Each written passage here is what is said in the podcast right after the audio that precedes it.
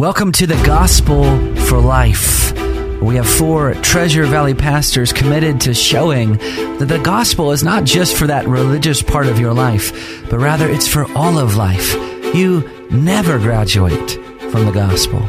I'm Josh Bales, pastor of the Well Church, here with Russell Herman, pastor at Cloverdale United Reformed Church, Phil Moran, pastor at Christ Presbyterian Church, and Jonathan Van Hoogen, pastor at Day Spring United Reformed Church. Now, if you'd like to find out more about us or catch past broadcasts or get information about our annual conference, you can find us at ReformationBoise.com. All right, welcome to the show this morning. Unfortunately, we do not have Pastor Phil with us, so Jonathan, I have to step up. Yeah, I can't be my quiet self over here. You're the wise sage in residence. So you need to do double duty today. So we're going to do a short series on how to study and understand the Scripture, your Bible. So let's just start with this question. Let's say that I'm a brand new Christian or a Christian that hasn't been discipled on how to study the Bible on my own. Can you guys give me some basics on how to approach the Bible, how to study it, how to understand it? I think you want to be reasonable in how you start. I think one of the biggest errors that people make is they try to go from 0 to 60, and then they get overwhelmed and discouraged. And so I would suggest that you start with something smaller and accessible, something that you can handle and then build upon. And sometimes people get crazy and say, oh, I haven't been doing a good job on reading the Bible. I think my goal is I'm going to try to read the Bible every month in its entirety, and then they get discouraged and then think, oh, why bother? I can't do it. So my first suggestion would just be start small, and then build from there. Okay. And I think obviously, you need to read the Bible. People will ask, what translation they should read. The best translation is the one that they're going to read. There are a number of fine translations, whether it's the NIV, the ESV, New King James, American Standard Bible. Find one of those, maybe avoid some of the paraphrases. You might have a paraphrase around, but a paraphrase automatically goes into interpretation. Mm-hmm. Somebody's just trying to interpret for you, which is what maybe a good study Bible will do. And it would be helpful maybe to have a good study Bible, like an ESV study Bible or the Reformation study Bible. And you can, as you read, there's those footnotes. You have to remember that the footnotes aren't the Bible. Mm-hmm. But they are an aid to studying it. And, overall, the important thing is hearing, hearing the Word of God, faith comes by hearing, hearing by the Word of God. So the goal of that is to hear what is being said there. When it comes to a relationship with God, through His Word, this is crucial for that healthy relationship. That's why the famous passage in Deuteronomy was to Israel, "Hear, O Israel, the Lord your God, the Lord is one." We need to hear, listen. God calls us to hear Him. Mm-hmm. And you have to, so the important thing there is recognizing that God is speaking through His Word. Yeah. This is His communication to you. Right. Prayer is our communication to Him, and His Word is His communication to us. Right. Remember that it's written for you, but it's not written to you. And there's a big difference. So you don't read everything as written exactly to you. You have to think about the people in their context, in their historical context. So that's why a good study Bible is helpful, because you can look and you can see, well, who's the author? To who was it written? What was the purpose of the writing? You get an overview of that as you go into that book, and then you begin to, you're able to make those applications to yourself. And there's much more that we could say. I think that we should say much more about this. Yeah.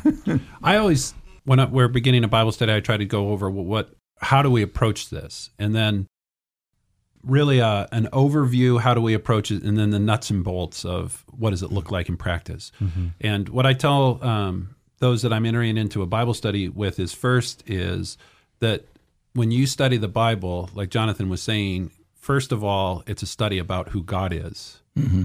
It's not first and foremost about me.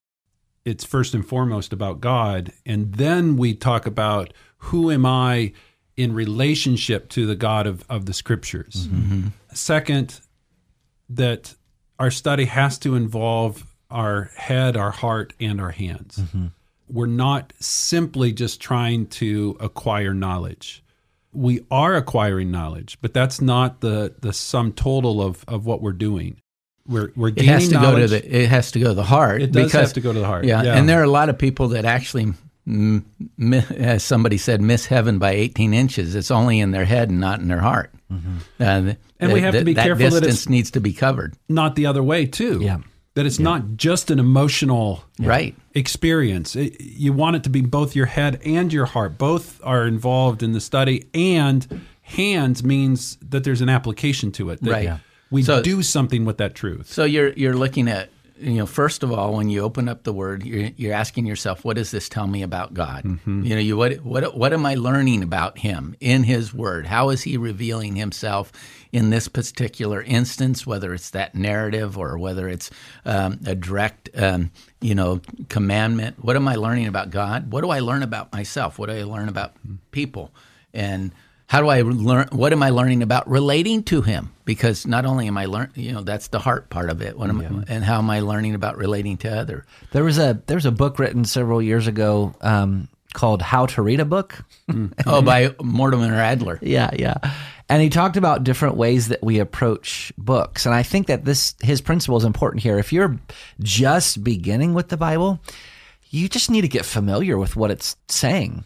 So I would say, one of the things that beginners should do is find a good Bible reading plan that has sections from the Old Testament, sections from the Psalms, and sections from the New Testament, and get on that plan. But as Pastor Russ said earlier, don't have these lofty goals as if the most important thing is you stick to your plan. The most important thing is that you just get into the Bible. Like I'm on a constant Bible reading plan. And it's a one-year plan, but it's taking me about 3 years to get through it because I'm going slow and I'm enjoying. I'm letting the plan be a tool for me. The plan is not my master, and I think that's what you're saying earlier. That sometimes people can get discouraged because they get on a plan and then they get off on their days and they're like, "Oh, I might as well just give up." That's not how we approach the Bible. And there are tools out there that help with this. One of them is a new book called Unfolding Grace.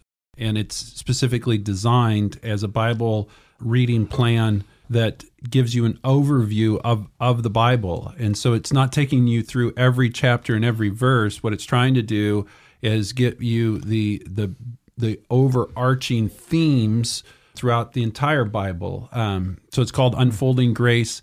And so that would be a helpful place to start with regard to, okay, if I'm unfamiliar with the overall connectedness of God's Word, there are many tools like this that can help you walk through the Bible and not maybe get bogged down in some of the... Because the bottom line is we do believe that the Bible, everybody can understand it. Yes. But there are clearly parts of the Bible that are easier to understand than others. Yeah, and so...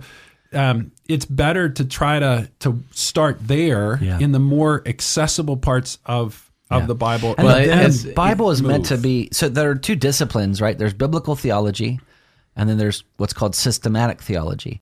Biblical theology takes us through the history of creation, fall, redemption, glory through the books of the Bible. What's the overall story of the Bible? And systematic theology takes the doctrines and groups them together. Yeah. What does it say about the church? What does it say about God? Right. What does this say about Christ? What is it? So that's systematic. And so you under systematic, you might have a number of different verses, that are not necessarily connected to each other, but connected in theme. Right. And so the benefit of knowing that is that the Bible is meant to be read as biblical theology and as systematic theoology. And so... And understood systematically, read biblically. Right, exactly. So one of the things that I would say, you mentioned a study Bible earlier, one of you did, I would pick up the Westminster Confession of Faith. You can buy it for $1 on Amazon. You can get a little teeny booklet, and it gives you all the scriptural proofs for it. And if you were to master, the first 38 questions... That takes you through creation, fall, redemption, glory, and read that along with your Bible and look up all the footnotes, and that would help you tremendously in understanding what the Bible says. That the Westminster Confession is the systematic part of it. Yes. And yet it's bringing you back into the biblical theology part of it. And I think that's an easy thing that you can bite off because you could also get the shorter catechism. I meant the shorter catechism is the questions 1 through 38. Right. And then it gives you one little question, one little answer, and then that's a bite right there. Well, and the important thing about that is what you're doing is you're reading your Bible along with the church. How has the church understood this? One of the things you don't want to do is when you read your Bible, come up with something new. Particularly if you are new. You might find some applications for yourself, but the point of the matter is the Bible has been understood in a particular way because God's revelation is understood in a particular way. That's right. It's not. Somebody said it's not a wax nose that can be shaped broader or narrower any way you want. It has to be read the way it was. God delivered it. Very often you might even hear your pastor say, some people say this and some people say that. The real goal is to find out, what does the Lord say? So what is thus says the Lord? Right. It's not, other people have opinions on this. So by reading the Westminster Confession or something else, you're reading along with the church, yes, how the church has understood that in its broad context. And I would suggest that you start with just a book of the Bible. And if you're really new to the study of God's Word, I would start with a smaller book. And there are books that are easier to begin with than other books as far as their flow.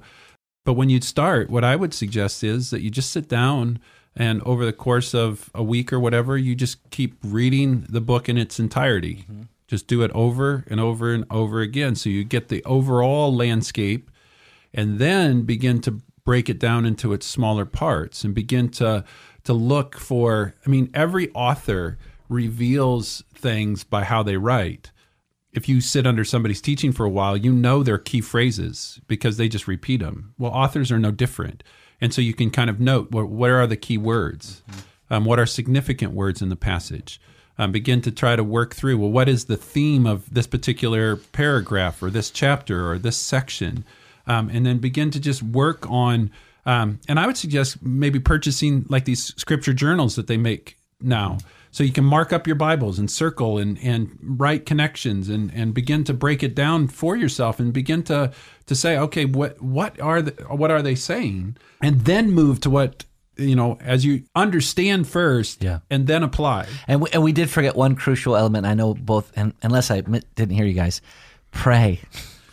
We need to pray to the Holy Spirit to ask that we would be given eyes to see. There's several prayers in Scripture that show us that we cannot understand the Bible unless the Holy Spirit gives us eyes. And the reason for that is spiritual things must be spiritually understood. Yeah. I stole that from you, huh? You were going there next? Mm-hmm. I was going there earlier, and then we cut you off. Went a direction. That's fine. Yeah, so you've been listening to The Gospel for Life. We're going to continue this short series on how to study, understand the Scripture. If you missed any of these broadcasts, just go subscribe to The Gospel for Life in your app, and we will see you next time.